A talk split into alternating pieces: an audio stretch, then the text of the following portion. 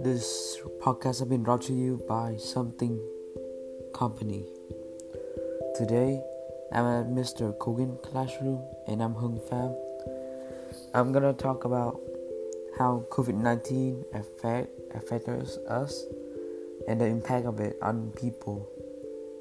As we know, COVID-19 is a dangerous virus that has been outspread,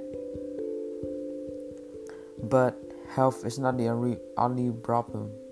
It's also a problem to the economy and the social.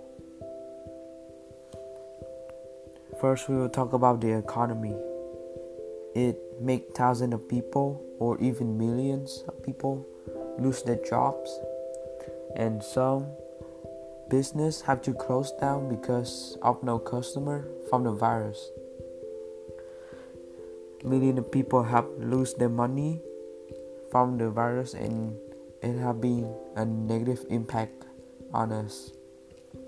And the next thing we're gonna talk about is how it affects us socially.